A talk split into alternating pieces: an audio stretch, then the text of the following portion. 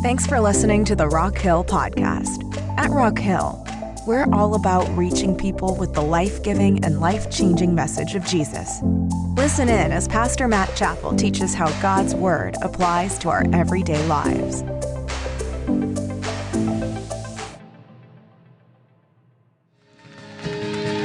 Anybody thankful today for the firm foundation that is Jesus Christ?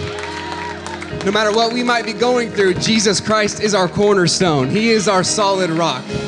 So when the storms of life come, and they will, and when the rain comes and when the waves come, Jesus Christ is the same yesterday, today, and forever. And He is our hope today. And He is our strong foundation. It's going to be a great day today. Do you believe it? How about the kids choir today? That was awesome. I'm looking forward to getting into God's Word today, and it's going to be a great time together. And uh, if you're ready to get into God's Word, would you say amen? Amen? Thank you so much for being here today. You can find a seat.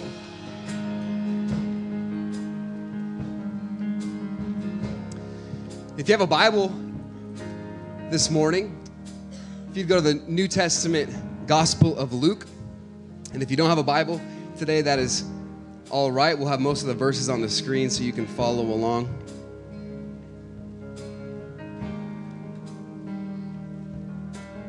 Last week, we started a brand new collection of messages that we're calling Down to Earth, and uh, we're studying the incarnation of Jesus and why God sent His only begotten Son down to earth, and uh, what is the Christmas season really all about, and what does the incarnation mean to us, and what are the theological implications from that.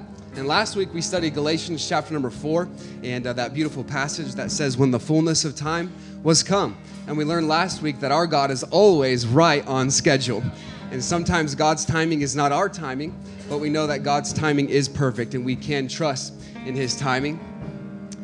And today, I'd like to bring a message that I'm calling this, Not What I Thought. Not What I Thought. Everybody look to your neighbor and say, not what I thought. Turn your second choice and say, not what I thought. Luke chapter number two. And we'll read a very familiar passage today, but I hope that it'll be an encouragement to you. Luke chapter number two, verse number one, the Bible says this. And it came to pass in those days that there went out a decree from Caesar Augustus that all the world should be taxed. And this taxing was first made when Cyrenius was governor of Syria. And all went to be taxed, every one into his own city. And Joseph also went up from Galilee out of the city of Nazareth into Judea, unto the city of David, which is called Bethlehem, because he was of the house and lineage of David, to be taxed with Mary, his espoused wife, being great with child. And so it was that while they were there, the days were accomplished. Everybody say accomplished. accomplished. That she should be delivered. And she brought forth her firstborn son and wrapped him in swaddling clothes and laid him in a manger because there was no room for them in the inn. Let's go ahead and have a word of prayer together this morning. Father, thank you for this day that you've given us. And God, thank you for just the work that you're doing in our midst and in our church. Thank you for the children that sang just a moment ago and, and uh, their family that uh, are represented here today. God, thank you for the songs that we've sung that have directed our hearts and our uh, minds to you. God, I pray that we would remember what this season is really all about and uh, what the incarnation means for us. God became flesh.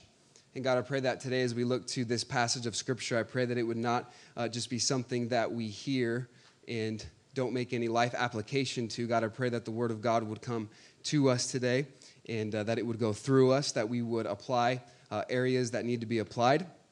God, I pray that you would fill me with your Spirit. Give me the words to say that would be helpful and beneficial for us today. And we love you. In Jesus' name, and everybody said, amen. Have you ever had something in your life that went completely different than how you thought it was going to go? Anybody like that? And uh, several months ago, this past summer, we were having a vacation Bible school uh, for our kids' ministry. How many of you were here for the vacation Bible school? We had a great event, and uh, I remember we were planning for that event. We wanted it to be special, and we wanted to make sure all the details were in place, and so we were talking about how we could decorate this stage and, and kind of what we could put up here to make it fun for the children, and uh, I had the idea. I said, man, we need to get some of those big uh, circle lights that kind of spin around. The kids will love those, right? And so let's let's order some of those big lights. I wasn't even sure what they were called, but I was thinking we need to get some, and I was kind of envisioning their, uh, those lights. They're like this big, kind of above my knee, and, and they kind of spin around. How many of you know what I'm talking about? They're like just big spinning lights. And I didn't even know what they were called, but I was like, we got to get some of those. And so uh, we did some research. We we figured it out in the budget. And so we ordered some of these lights. And when they came, I was a little bit surprised. And uh, uh, Dan, if you can hand me this, I brought one of these lights with me this morning that we ordered. Here it is in all its glory. And uh, I was... I was picturing something that was going to fill this room and something kind of big and, and of great magnitude. And so this is what we got. And, and, uh, and this is what it does. It kind of has a mind of its own.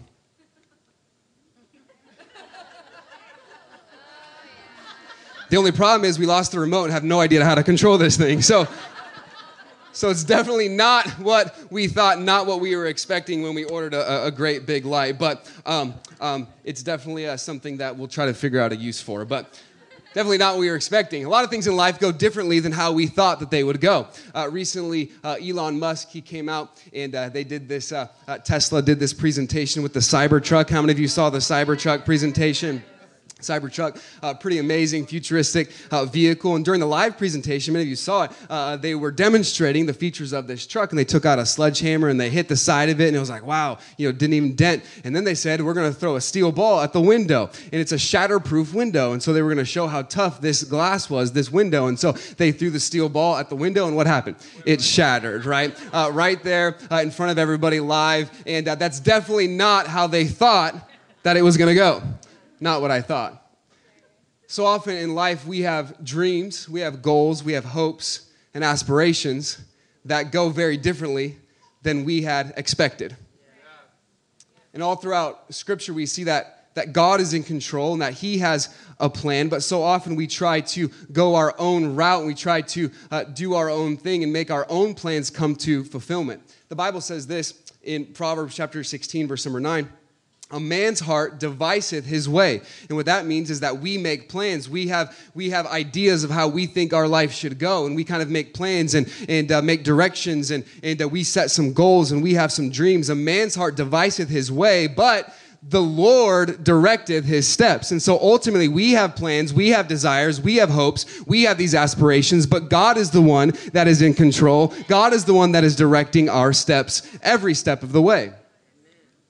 And so often we get frustrated in life because we experience something that's not what I thought. Maybe it's a season that you're in and you thought this season would go differently. Maybe it's a job that you got and the job is not what you thought. Maybe your marriage is taking more uh, intentionality and more effort than you thought it would. Maybe the season that you're in is, is looking completely different. Maybe you thought that you would have more resources during this season, or you thought you would have more finances during this season. So often we can get frustrated when something is not what we thought, but it's in those frustrations and it's in those moments that we have to fall back to the Word of God, because if we fall back to the Word of God, we will remember that our God says this in Isaiah fifty-five eight, my thoughts are not your thoughts. And my ways are not your ways, saith the Lord. And so if we could remember that, that God's ways and His thoughts are much different than our thoughts, we would remember this. Ephesians chapter three, verse number twenty says this, and I love this thought, now unto Him that is able to do exceeding abundantly above all that we ask or think. All that we ask or think according to the power that worketh in us. And so God's will might be different than what we thought, but it's far better than we could ever imagine. Anybody believe today that the will of God is far better than we could ever imagine? His ways are not our ways. His thoughts are not our thoughts, but His thoughts and plans are far better than we could ever imagine. But it's frustrating when it's not what we thought. We come to Luke chapter two, and uh, we see the, uh, the very familiar and famous Christmas story. And uh, we see this, this passage where uh, Mary and Joseph uh, uh, go to Bethlehem, and where uh, Jesus was born in the manger. And we're very familiar with this story. We kind of know what to expect, and we kind of know uh, what's taking place here. But this would have been a, a surprise for Mary and Joseph, how this all took place. Now, Mary and Joseph were visited by the angel. They knew what was going to happen, but how it happened was not what they thought. how this unfolded and how this came to be was very different than what they expected. And so we learn uh, from Luke chapter number two how to navigate those seasons where it's different than what we expected. Now, I, I love Luke's gospel for many reasons. Uh, Luke wrote this gospel as a historian, and uh, uh, he wrote this, really this gospel as an investigation. There was a wealthy man in Luke chapter one that we learned about named Theophilus, and he wanted to know uh, really about the person of Jesus. And so he hired Luke and funded Luke to go on this mission, to go on this investigation, and, and to really investigate the person of Jesus. Is this person Jesus really uh, who he says he is? And, and uh, did Jesus really do these things? And, and try to, try to uh, uh, get some interviews with the eyewitnesses. And so that's exactly what Luke did. Luke, as a historian, uh, as a physician, he went and he interviewed people. He interviewed the eyewitnesses, and he wrote everything down, and he compiled what is Luke's, Luke's gospel. And so this morning, as we study Luke chapter number two, we are not studying fiction. We are studying fact, and uh, we are studying a reliable and uh, valid document in God's very word. And so this morning, as we look to Luke chapter number two, what I'd like to do is I'd like to give us three principles to remember when life is not what we thought. Are you ready today? Yeah. Three principles to remember when life is not what you thought. Number one, first principle, remember that God is the author of your story. Amen. God is the author of your story. Notice verse number one in our text today. It says this, and it came to pass in those days that there went out a decree from Caesar Augustus that all the world should be taxed. And this taxing was first made when Cyrenius was governor of Syria. And so in this first verse, we're introduced to someone named Caesar Augustus. Caesar Augustus was the most powerful man in the world at this time in history, and the Roman Empire had so vastly conquered the known world. When it says uh, that the decree went out to all the world, it was basically all of civilization that Caesar Augustus was in control of. Caesar Augustus had a great uncle who you might be familiar with. His name is Julius Caesar. And so Caesar Augustus was a very powerful man who had great influence. Just to give you kind of an idea of the kind of influence that these men had, our month July is named after Julius Caesar, and our month August is named after Caesar Augustus from Luke chapter number two. And so these men had, had a great influence, and they had great power and control, and Caesar Augustus let it get to his head. Uh, Caesar Augustus was a, was a proud man. In fact, uh, one commentator, G. Campbell Morgan, he says this about Augustus. He says, uh, when this man became imperator, and the matter was under discussion as to what title he should assume. He declined to be called dictator, which suggested a temporary office. He declined to be called king, as it did not signify enough. In consultation with the Roman Senate, this name, Augustus, was created for him.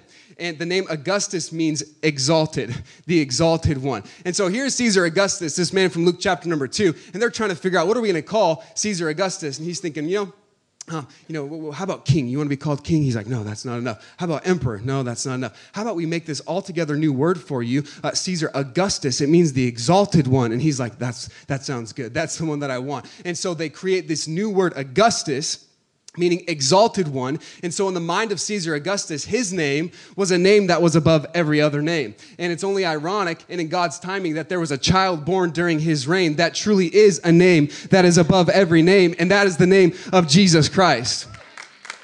So Augustus comes along, and he is the exalted one, but Jesus truly is the exalted one. The Bible says this in Philippians, wherefore God hath also highly exalted him. Everybody say exalted. And given him a name which is above every name, that at the name of Jesus every knee should bow, of things in heaven and things in earth and things under the earth, and that every tongue should confess that Jesus Christ is Lord to the glory of God the Father. Can I just remind you today that Jesus is the only exalted one, that Jesus is the only King forever, and that Jesus is the only name under heaven given among men whereby ye must be saved. It's the name of Jesus Christ. But we all have a little bit of Caesar Augustus in us. We all have this natural human tendency to drift towards self-exaltation, where it becomes quickly about our ideas, our agenda, my life, my plans. It's all about me and what I want to do. But the Bible makes it very clear in Luke chapter eighteen, verse number fourteen, I tell you, this man went down to his house justified rather than the other, for everyone, watch this, that exalteth himself shall be abased, and he that humbleth himself shall be exalted. And so as you study Scripture, you quickly learn that wherever there is self-exaltation, that quickly leads to self-destruction. Right.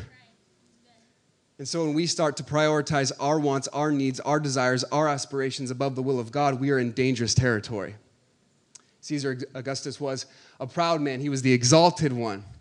And then we go to verse number three, and the Bible says this. And all went to be taxed, every one into his own city. And so we learn that uh, there is this taxation that's taking place. The, the word taxed in these verses carries the idea of a census that was taking place, uh, a registration. So they were gathering all the people together. They wanted to know how many soldiers there was uh, that there was in the Roman Empire, how many people. And so there was this taxation that was taking place, uh, a census. I remember when I was in college, I applied for uh, the Census Bureau. And uh, uh, I wanted to get the Census Bureau job because somebody told me that uh, it paid a lot of money. And so I went in, I filled out the application. And uh, and uh, I filled out the paperwork, and I took a little test, and they did not hire me. I did not get the job, which is unfortunate because I believe I would have been a great census data collector, and I would have been great at that, and I could have had a, a great career in, in census collecting data.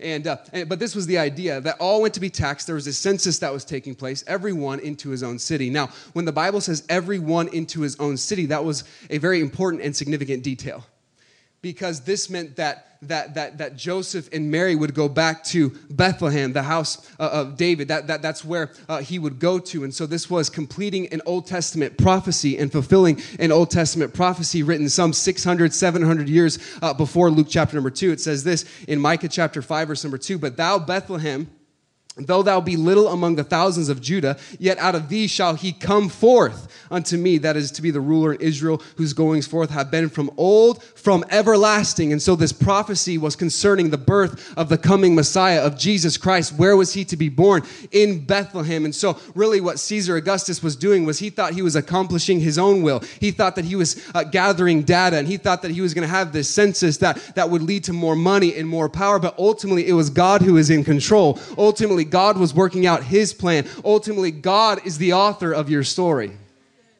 We might think that we're making plans and we're in control and we're in charge, but ultimately it is God who is the author of our story. And I love that God is moving the entire known world for two people. He, he is moving all of this into place in his sovereignty and his providential hand, all for the fulfillment of this one prophecy. H A Ironside, he put it this way: God set the whole world in motion, millions of people going to their own cities to be enrolled for the taxation, in order that one prophecy in the Old Testament might be fulfilled on time. See, what Caesar meant for evil, God meant for good. God is in control. God is the author of your story. Romans eight twenty-eight says this, "And we know that all things work together for good to them that love God, to them who are called according to his purpose." See, God is the author of your story. God is the author and the finisher of our faith. Hey, he is in control.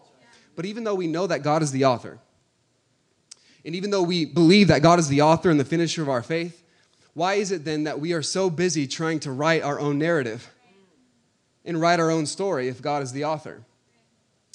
A minute ago, I mentioned uh, Elon Musk and uh, Tesla and, and, uh, and uh, that live presentation.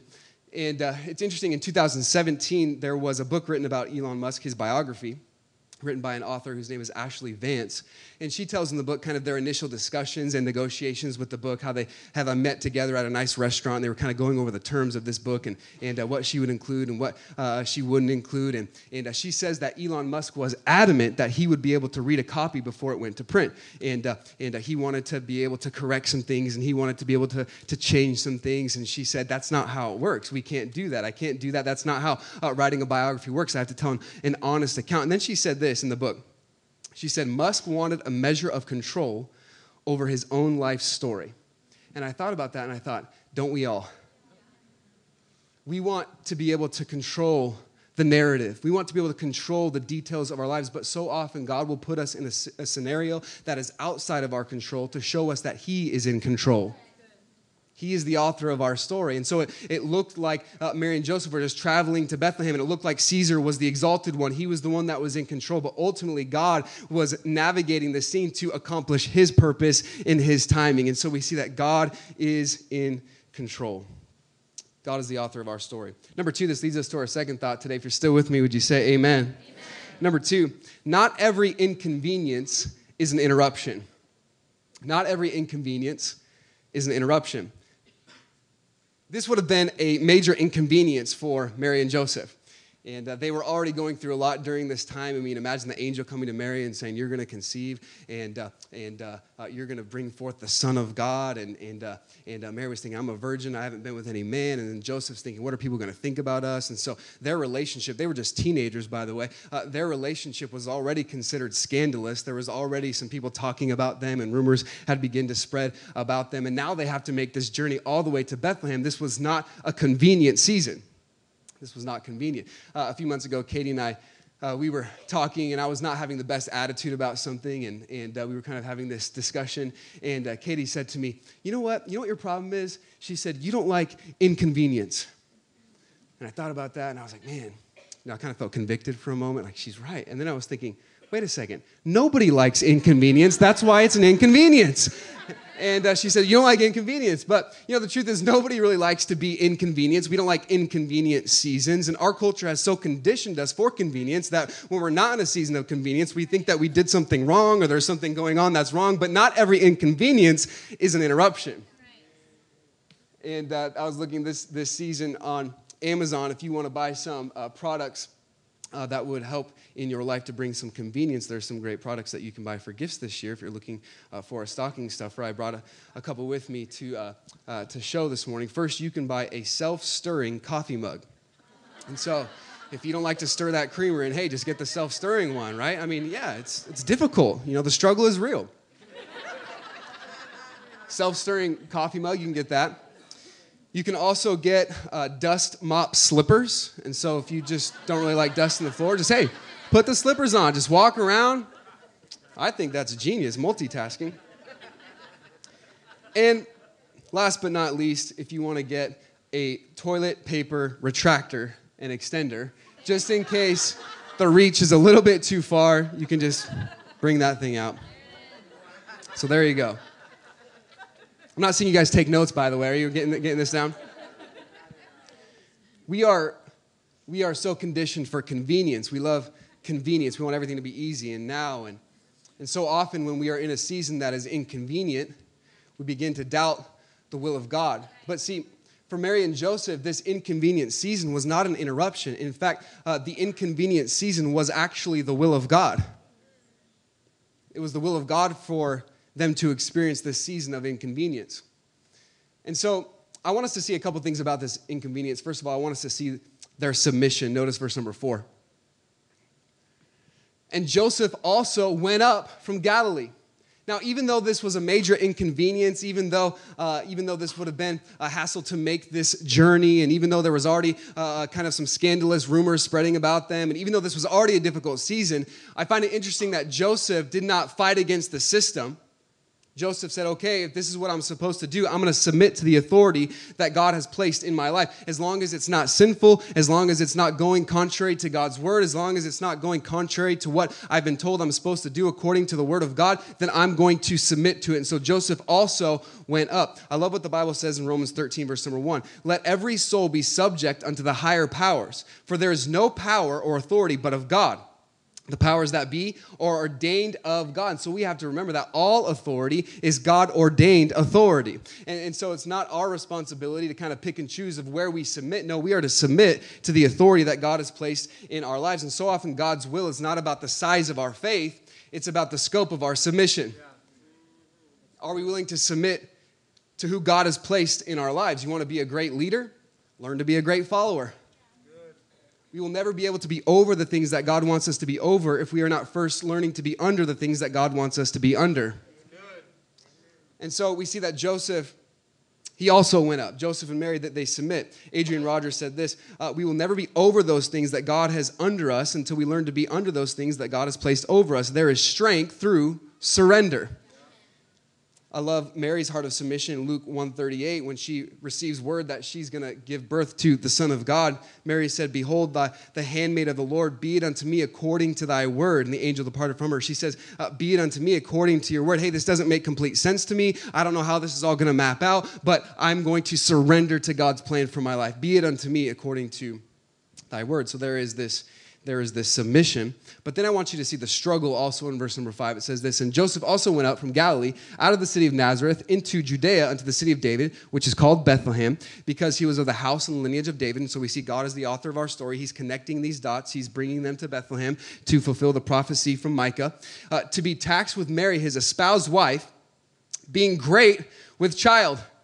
And so Mary is great with child. Now, uh, I know that we've had a lot of babies in our church recently, and so when we've had a lot of pregnant women, I know that the last thing uh, that you want to do is just make make a make a big walk and a big journey, right? And uh, Mary uh, is going to make this journey from Nazareth to uh, to Bethlehem. That was a seventy-five mile journey.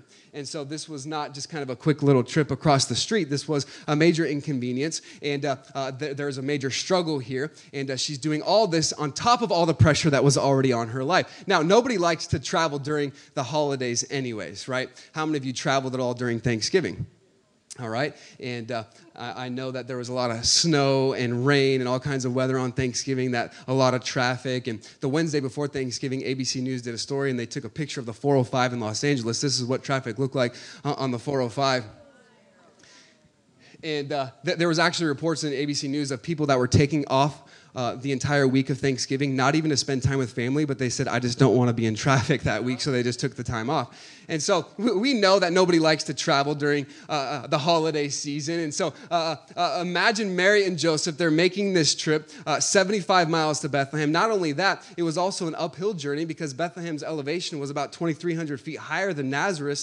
Nazareth. And so this was an, an uphill battle, an uphill journey, and they're making this whole journey, and it's a great struggle. But they submitted to the calling of God during this difficult season. I love what the Bible says in First Corinthians chapter fifteen, verse fifty-eight. Therefore, my beloved brethren, be ye steadfast, unmovable, always abounding in the work of the Lord, for as much as ye know that your labor, everybody say labor, labor. No pun intended, Mary, but that your labor is not in vain in the Lord. Say, it's always worth it to serve God, even when it's a struggle, even when it's an uphill battle. Hey, Mary had to go seventy-five miles uphill in order to see this baby come to fruition and in order to deliver the Son of God. But Mary was faithful even when it was inconvenient, even when there was a struggle. She said, be it unto me according to thy word. I'll do what God wants me to do. Jesus said, my yoke is easy, my burden is light, but he never said that it was convenient. Sometimes we see the inconvenience as an interruption, but God says it's actually an invitation to my plan. God is the author of your story. Not every inconvenience is an interruption. This leads us to a third thought this morning. God's path is always paved with purpose. If you're still with me today, would you say amen? Amen. God's path is always paved with purpose. Notice verse number six. It says this, and so it was that while they were there, the days were accomplished that she should be delivered. And I love that word accomplished because God is an accomplishing God. He always brings his work to fruition. And uh, uh, it was accomplished. Uh, John nineteen twenty-eight says this, after this, Jesus, knowing that all things were now accomplished, that the scripture might be fulfilled, saith, I thirst. And so Jesus uh, uh, always accomplished the will of the Father. And by the way, whatever God is doing in your life, you can trust that he will accomplish. He will bring it to pass. He will uh, complete what he began in you. And so we see that uh, the days were accomplished. She's going to deliver the baby. And this didn't quite make sense to, to Mary and Joseph, how this was taking place. And I want us to see two things uh, under this. First of all, uh, God was teaching them to develop their faith, to stretch their faith. Uh, notice what it says in verse number seven. And she brought forth her firstborn son and wrapped him in swaddling clothes and laid him in a manger, because there was no room for them in the inn. And so what do we see? We see uh, Jesus was born here in the manger and wrapped in swaddling clothes, wrapped in strips of cloth. And, and uh, uh, this is familiar to us, but imagine the contradiction that Mary must have felt in her heart from what the angel told her to what she's experiencing. Not what I thought. See, the angel came and gave a description to Mary as to what would happen. This is what it says in Luke chapter one, verse number twenty-eight. And the angel came unto her and said, Hail, thou art highly favored, but there's no room in the inn. Thou art highly favored. Here's a, here's a stable for you to deliver the Son of God. Thou, thou art highly favored. The Lord is with thee. Blessed art thou among women.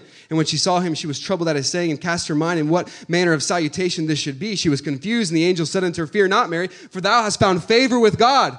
And so the whole time to Bethlehem, don't worry, Joseph, I found favor with God. God's going to take care of us, and they get no room in the inn. But I thought that I was highly favored.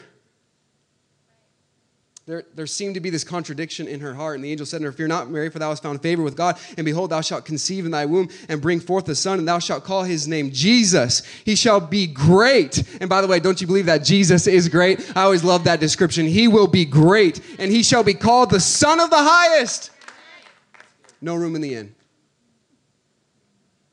Son of the Highest. Here's a manger. Here's a cattle shed. This is where the Son of God is going to be born? Not what I thought. God was teaching Mary and Joseph to develop their faith, to keep on trusting, even when it seems a little different than you thought. Blaise Pascal said this, in faith there is enough light for those who want to believe and enough shadows to blind those who don't. He's teaching them to stretch their faith, but also I believe that Jesus not only wants to develop their faith, but also demonstrate his humility. demonstrate his humility. And obviously we see the humility of Jesus in verse number seven, uh, wrapped him in swaddling clothes and laid him in a manger because there was no room for them in the inn. Now that word inn is interesting in the Greek because uh, it can be used a couple of different ways. The first way that the word inn can be used is the Greek word pandochion, which means a hotel or a hostel. And so a hotel or a hostel would have a host there, would have someone to kind of check them in and uh, to kind of help them help them out. That word is used elsewhere in the New Testament and uh, talking about a hostel, a hotel where you could go and check in and stay stay the night at some place. But that is not the word in here in Luke chapter seven, in Luke chapter two, verse seven. It's the Greek word kataluma. And the Greek word kataluma simply means an enclosure. And so this was not a hotel. Sometimes we think the inn, you know, it was like, you know, the Marriott, checking in. Oh, there's no rooms in the Marriott, but I'm a platinum member. No, it doesn't matter. No. It wasn't a hotel. It wasn't the Four Seasons. A Marriott. It wasn't even Motel six. In fact, there might not have even been an innkeeper. If that messes up your Christmas narrative. Kataluma just means enclosure. It was a place where travelers would come by, and it was where they would put the animals as they were traveling. It was free. There was no one to check them in. Uh, it was just usually attached to a city or government building uh, uh, back in the back, and it was just simply an enclosure. And so my point is, is that even if there was room in the inn, it wouldn't have even been that much better. Even if they were to get checked into the inn, it's not like finally they got a, a nice mattress to sleep on that night.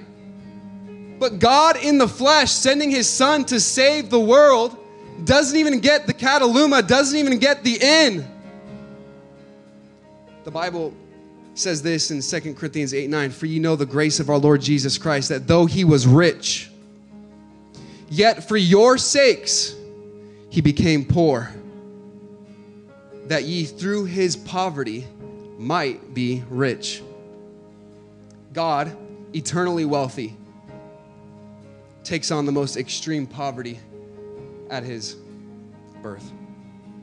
Matthew Henry says this in regards to the humility of Jesus. He says this, He well knew how unwilling we are to be meanly lodged, clothed, or fed, how we desire to have our children decorated and indulged, how apt the poor are to envy the rich, and how prone the rich to disdain the poor. But when we by faith view the Son of God being made man, lying in a manger, our vanity, ambition, and envy are checked. We cannot, with this object rightly before us, seek great things for ourselves and for our children. See, we would do well to pay attention to the humility of Jesus Christ being born in a manger. He sets forth this demonstration of humility. Why? Because humility always precedes glory. And so we see the humility of Jesus Christ. Before there can be glory, there must be humility. Notice what the Bible says in verse number eleven. The angels come to the shepherds. You know the story. For unto you is born this day in the city of David a Savior, which is Christ the Lord. What an amazing verse. What an amazing reference. This verse is really what separates Christianity from every other major world religion. Three different titles used for the person of Jesus. The only time in Scripture they're all used in the same place. Uh, Savior. He is the Savior of the world. Hey, He doesn't just save you from your anxiety and save you from your depression and save you from having a bad day. No, He saves you from your sins. He offers the forgiveness of sins. He is the Savior. He is Christ. Christ is not a, a last name for Jesus, like first name Jesus, last name Christ. No, Christ was a title. It was a title for the coming Messiah. It was a title for the anointed one, God uh, coming in the flesh. Savior, which is Christ, the Lord. The Lord means the sovereign one, the one who is in absolute control. And so when the angels come to the shepherds, they say, hey, there was born this day in the city of David a Savior, which is Christ, the Lord. This is God in the flesh. The angels had this great news. This is the gospel message. He is Savior. It was verse twelve.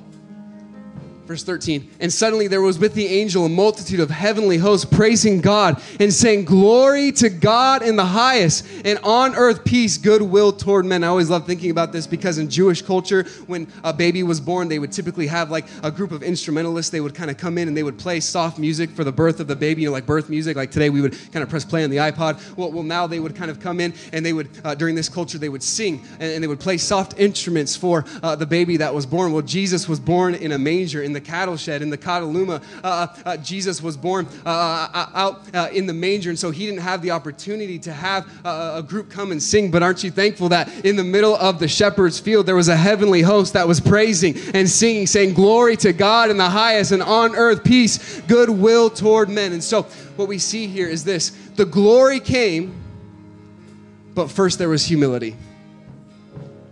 God is going to get his glory, but first he demonstrates great humility.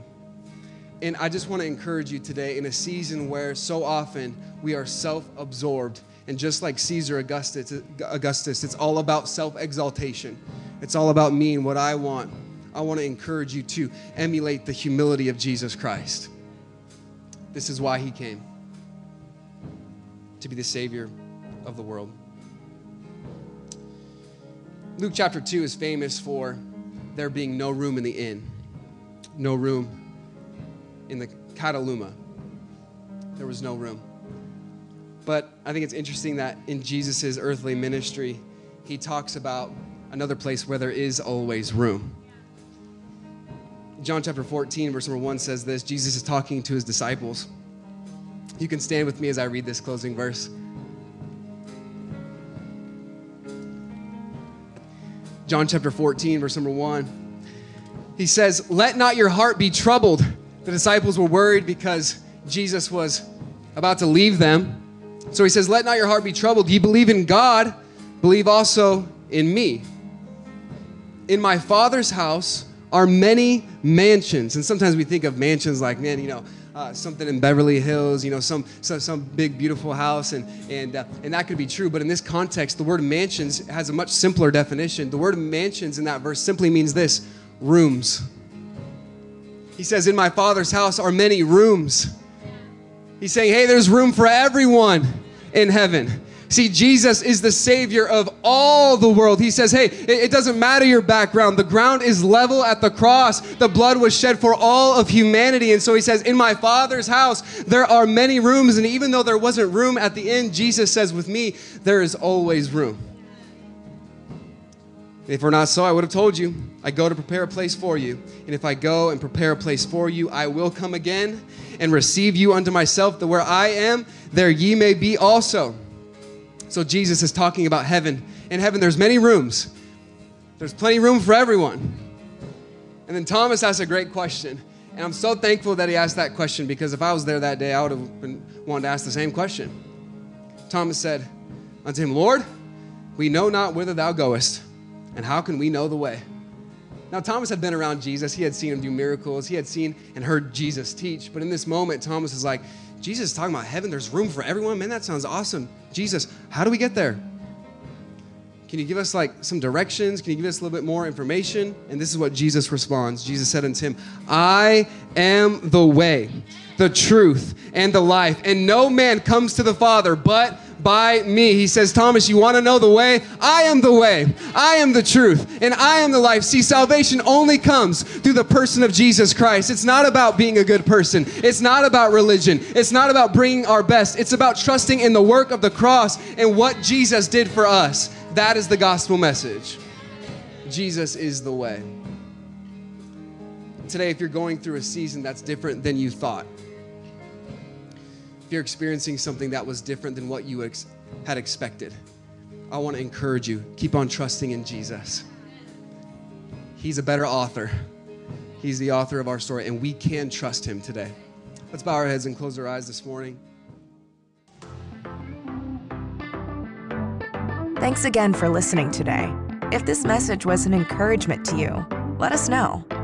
You can email us at hello at rockhill.church and keep up with all the latest news at rockhill dot church or on Instagram at rockhillchurch.